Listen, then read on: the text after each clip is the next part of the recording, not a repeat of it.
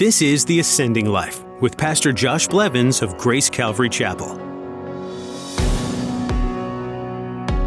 It makes me sad today that people not only despise authority in general today, it's a sign of the end of the times, by the way. The Bible says that people will despise authority, they want to be their own authority. But they've minimized, even in the church, uh, the, the authority of pastors. People today have turned pastors into their entertainers, into their motivational speakers, and into their personal life coaches. What kind of emotions does the word authority bring up in you? People tend to have a wide range of feelings when it comes to authority. A lot of times, those feelings are influenced by their past experiences with authority. Let's face it, a lot of people try to use authority for selfish gain. But God is different. He's perfect and good.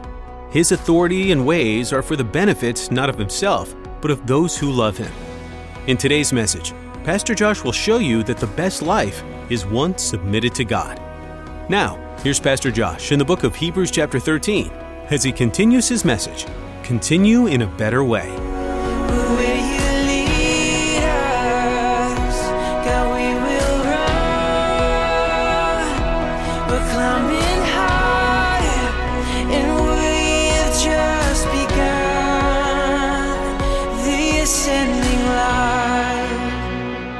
The Bible talks very powerfully about the tongue being a little rudder that turns a big ship, a little fire that burns a big forest.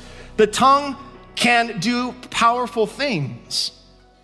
And here we learn that God created our voice to give glory and honor to Him and to praise His name and give Him thanks. And what is the antithesis of praise? Using our lips to complain, to argue, to slander to curse, to defame. Here we find two characteristics of praise. Notice, it's to be number one, it's to be continual. He says, continually offer the sacrifice of praise. Now, that doesn't mean like every waking moment you wake up and you just, okay, you start singing and then you just sing all day until you go to bed. That's not what he's talking about. What did David say? Your praise shall continually be upon my lips. That's a figurative way of saying, I want to live my days recognizing the grace of God in my life, acknowledging His goodness in every situation, finding ways to see through my difficulty and trial to what God is doing. I'm not a victim of my circumstances, my circumstances are merely an opportunity to see what God wants to accomplish in my life. It's to be continual. Ephesians 5 puts it like this Paul says, We are to give thanks always and for all things to God the Father in the name of our Lord Jesus Christ. I think of Jesus at the Last Supper. The Bible, three times at the Last Supper, said, And Jesus gave thanks. And I find this interesting. And it wasn't like a platitude, right? Jesus wasn't like, Okay, time to eat. God, thank you for this food in my name, amen. It wasn't that. Jesus was grateful. And when you put that in context, it's very challenging. Grateful for what? The fact that he was going to be betrayed by one of the people he committed his life to just in a few moments? The fact that he was going to go in the Garden of Gethsemane and submit his will to God and sweat drops of blood and submit himself to crucifixion and bearing the sins of the world on his shoulders by himself? Grateful for what? The cross that would bring shame and death and pain and the departure of this fellowship he had with the Father from the beginning of time, Jesus gave thanks. Why? Because Jesus knew what was ahead of the cross. He gave thanks. Maybe that he could spend that last moment with his disciples one final time. It says they went from there and they sang psalms. Jesus sang. One of the final things he did with his disciples before going to the cross sang psalms to God. He found reasons, thankful that his sacrifice would make the way for you and I to be with him forever. Thankful that he would be reunited in glory with the Father. Thankful for the joy set before him. He endured the cross.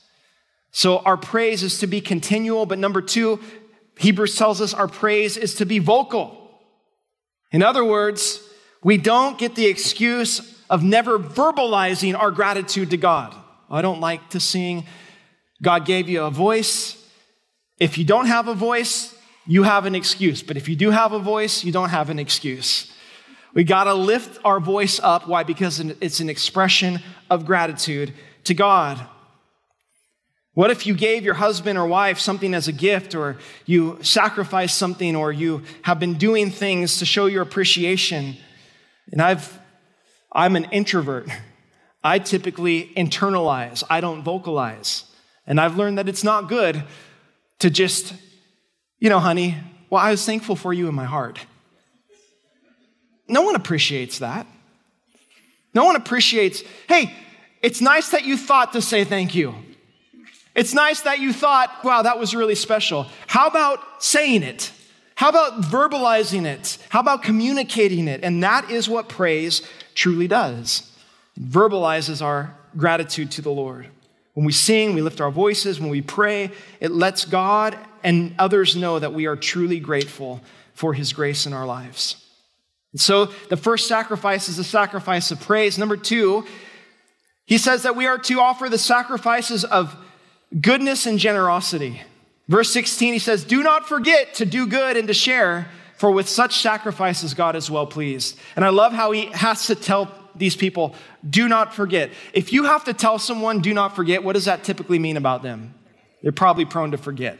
And so he says, connecting this to praise, he said, Okay, so you go and you sing and you praise and you say, Thank you, God. But don't forget that Christianity is not just about how you praise God in the four walls of the church, it's also about how you serve others outside the four walls of the church. It's also about the good you do in the lives of those around you. It's also about how generous you are with what God has given you and how that generosity shows someone else a picture of Jesus and how much he gives. It might seem elementary to say, do good and share. It's like a, a kindergarten lesson, right? Be good and share, share your toys. But apparently, there are many of us who always forget or neglect to do those things from day to day. Might be something as simple as buying someone lunch, opening your home for dinner, supporting a missionary, helping a widow or an orphan, supporting a ministry, giving an extra tip to the waitress in Jesus' name, letting someone borrow your truck. I know, guys, that's kind of reaching a little far right there.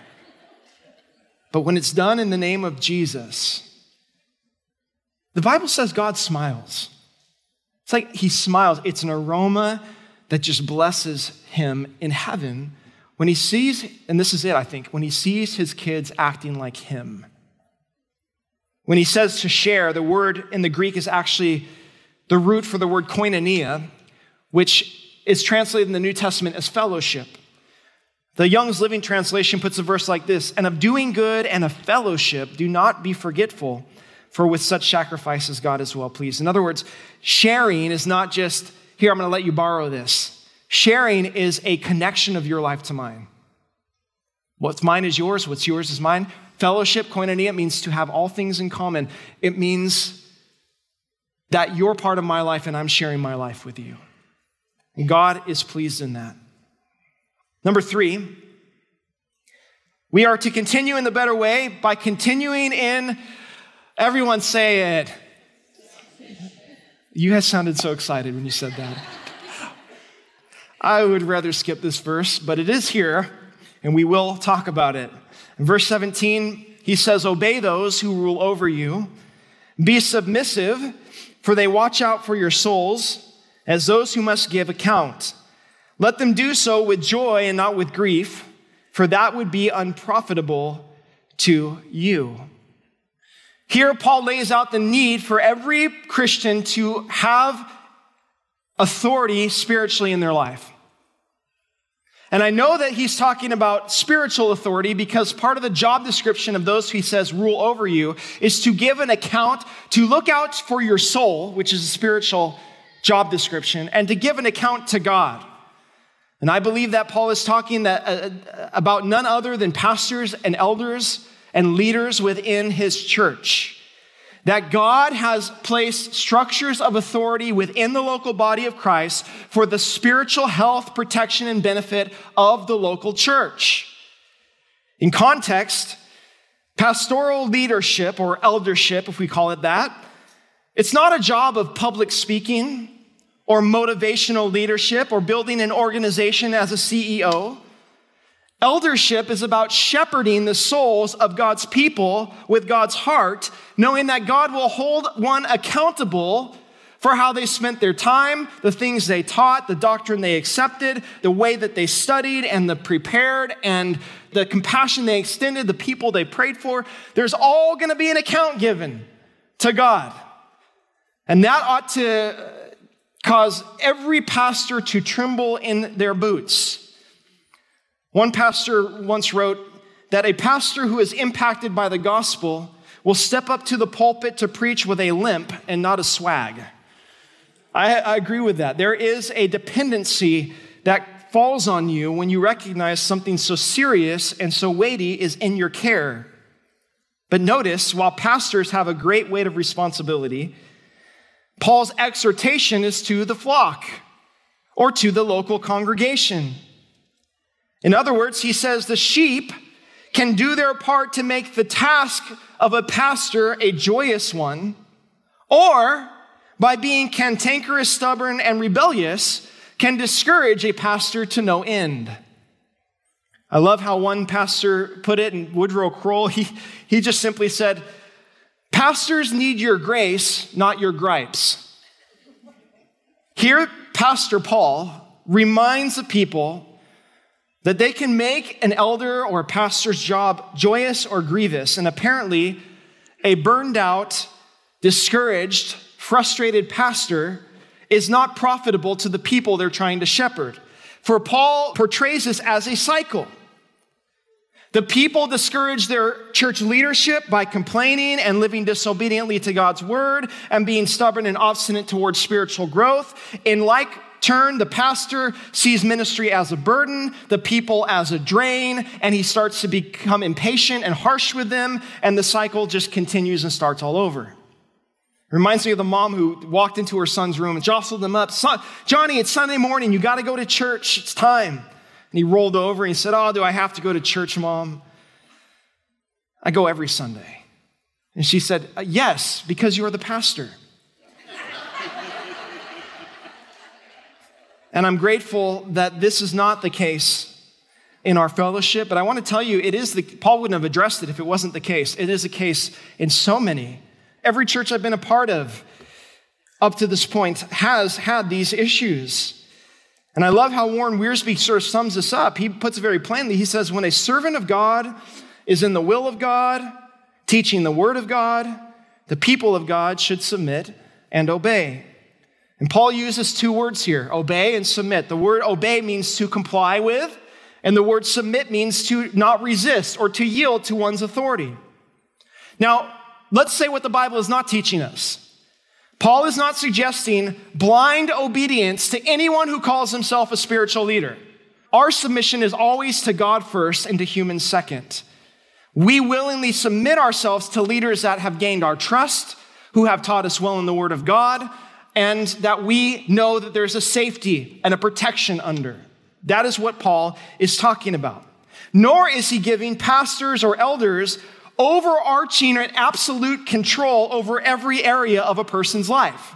It's not like Paul is saying, if your pastor tells you to buy a blue car, then you buy a blue car, you know? Don't question him if he tells you to marry so and so, or if he tells you to go live this place, or if he tells no. This is not some weird, wacky shepherding type of overarching control of a pastor in every area of your life.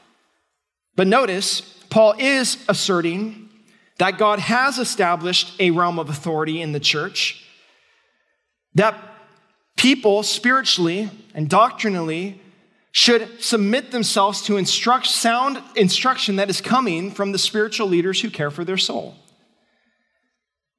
It makes me sad today that people not only despise authority in general today. It's a sign of the end of the times, by the way. The Bible says that people will despise authority, they want to be their own authority.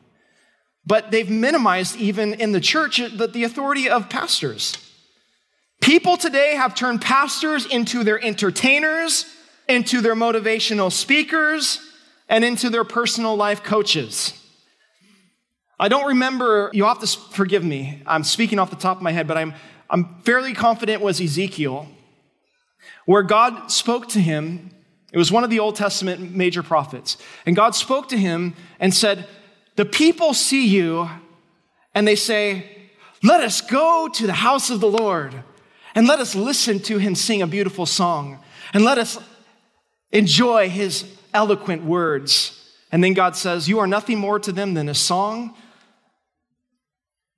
and basically entertainment. And then God says, Yet they go away and they don't do anything you say. That is what church has turned into, in large part, in our entertainment, self centered society. If the pastor steps on my toes with truth, if he makes decisions in the church I personally don't like and don't match with my preferences, or I just feel uncomfortable when he calls me to do things that are outside of my comfort zone for the sake of Christ, well, I'll give him my anonymous letter and let him know that my tithe pays his salary. Hey, I love you, but you can take your anonymous letter and you can take your tithe to some other church. That is not the design of the church is not the country club you pay your dues into so that you can have a say in everything that happens. The pastor is not your hireling that you give perks to so he can do it the way you want. That's not the church of Jesus Christ. And it is Jesus' church. And pastors need to be reminded that it's not your church. It's not my church. It's Jesus' church, and Jesus in his church has established a healthy form of structure and authority for, notice, for the health of the church, because he says, if you make it difficult for your spiritual leaders to lead you, it's not profitable for you. Notice that the emphasis is on the benefit it has for the people. It's not profitable for you. Notice that, and again, it's a great weight. They're responsible to look out for your souls in other words, pastors are not to be looking out for their own kingdom or their own self interest. They're to be looking out for the souls of others, knowing that God will one day require an account. And so he gives us this call to live within submission. And I, I just, as much as you guys don't know me personally, I hope you know my heart. When I say things like, you should come to a prayer meeting, or let's get out there and be bold in our witness. Or give generously to support this missionary or this cause. I'm not trying to exert authority over you to get you to do something I want you to do. I want you to stand before Jesus with a lot of fruit in your basket, with a lot of eternal, eternally valuable work in your account. I want you to experience the depth that Christ has for you. And so Paul calls us each, and even for the pastor, there is authority in his life. Namely, of course, the Word of God, but I have pastors in my life that are above me that call me into account. I know that they watch my sermons because I get emails from them occasionally, and I listen to their words. And we are all to put ourselves into submission to God's Word. Number four, he calls us to continue in prayer. And I'm not going to go really in depth on this because it would turn into a whole sermon within itself. But verse 18, Paul says, Pray for us, for we are confident that we have a good conscience in all things, desiring to live honorably. But I especially urge you to do this that I may be restored to you sooner. Paul frequently asked for prayer. It was not beneath him as a, an apostle to look at the people and say, Please pray for me. My reputation, Paul would say, is under attack. People are saying I'm in it for the money. People are saying I'm in it for the power. People are accusing me of the wrong motives. But I know that I've lived with a clear conscience. I know what my motive is, but pray for me. There's a spiritual warfare going on. And pray for me that I could be restored to you, right? There's nothing too small that's not deserving of our prayer. I love how Spurgeon wrapped it up. He said, More prayer will show us more power. Isn't that the truth? More prayer will show us more power. We are to make our requests known to God. Number five, he closes by telling us that we are to continue in the better way by continuing in confidence that the Lord will complete what he has started. Verse 20, he says, Now may the God of peace, who brought up our Lord Jesus from the dead, that great shepherd of the sheep, through the blood of the everlasting covenant, make you complete in every good work to do his will, working in you what is well pleasing in his sight through Jesus Christ to whom be glory forever and ever. Amen. What captures me about this verse that up to this point, chapter 13 has been filled with imperatives. You do this, do this, do this.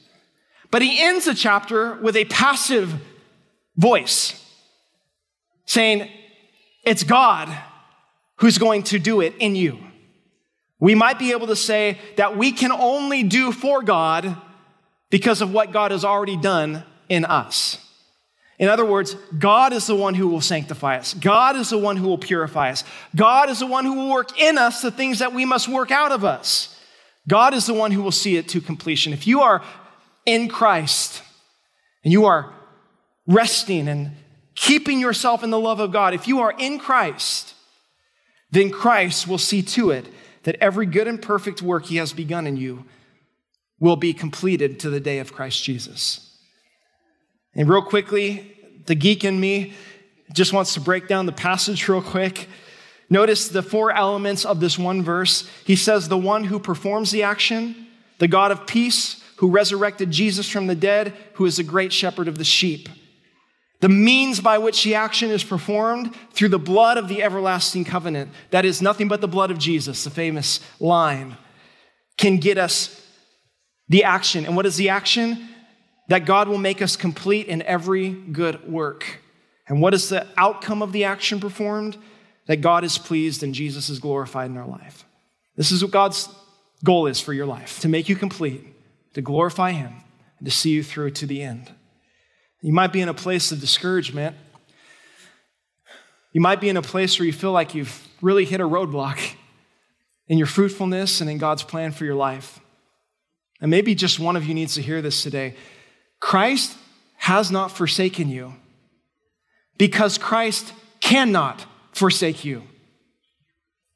If he did, he would not be God and he would not be good. You are simply in process.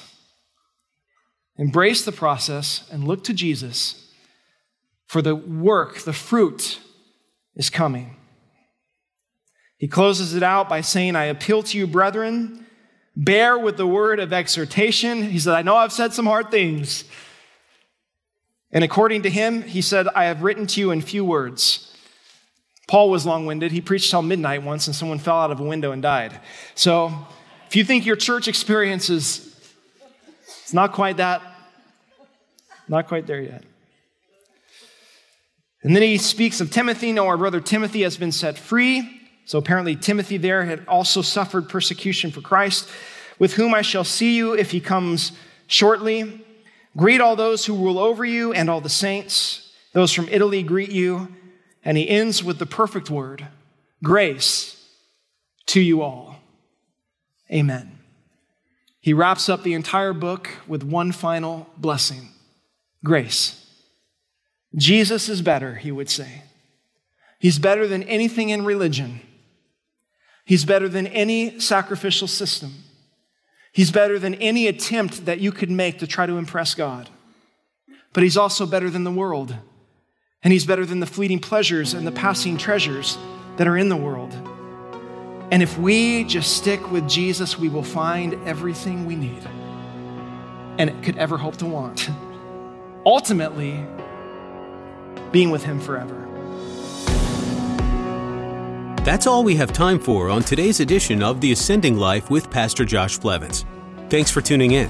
The Ascending Life is a ministry of Grace Calvary Chapel in St. Joseph, Missouri. And our prayer is that today's message from the book of Hebrews impacted your faith journey in a mighty way. If you have any questions about today's message or would like to connect for other reasons, feel free to give us a call at 816 279 2090. That number again is 816 279 2090. If you'd like to listen to today's teaching again or hear others like it from Pastor Josh, just visit theascendinglife.com and click on Media.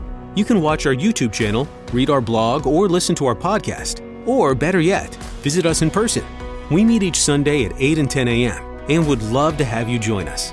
At Grace Calvary Chapel, we believe in awakening people to the love, truth, and power of God. If you're looking for a place where you can experience the love, truth, and power of God, we'd love to be that space for you. All are welcome, so come just as you are. For directions and other information about who we are and what we believe in, visit theascendinglife.com. Be sure to like and follow us on Facebook and Instagram to receive daily encouragement too.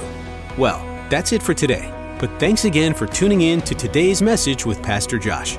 Join us again next time to learn more from the mighty book of Hebrews right here on The Ascending Life. We're reaching up, we're pressing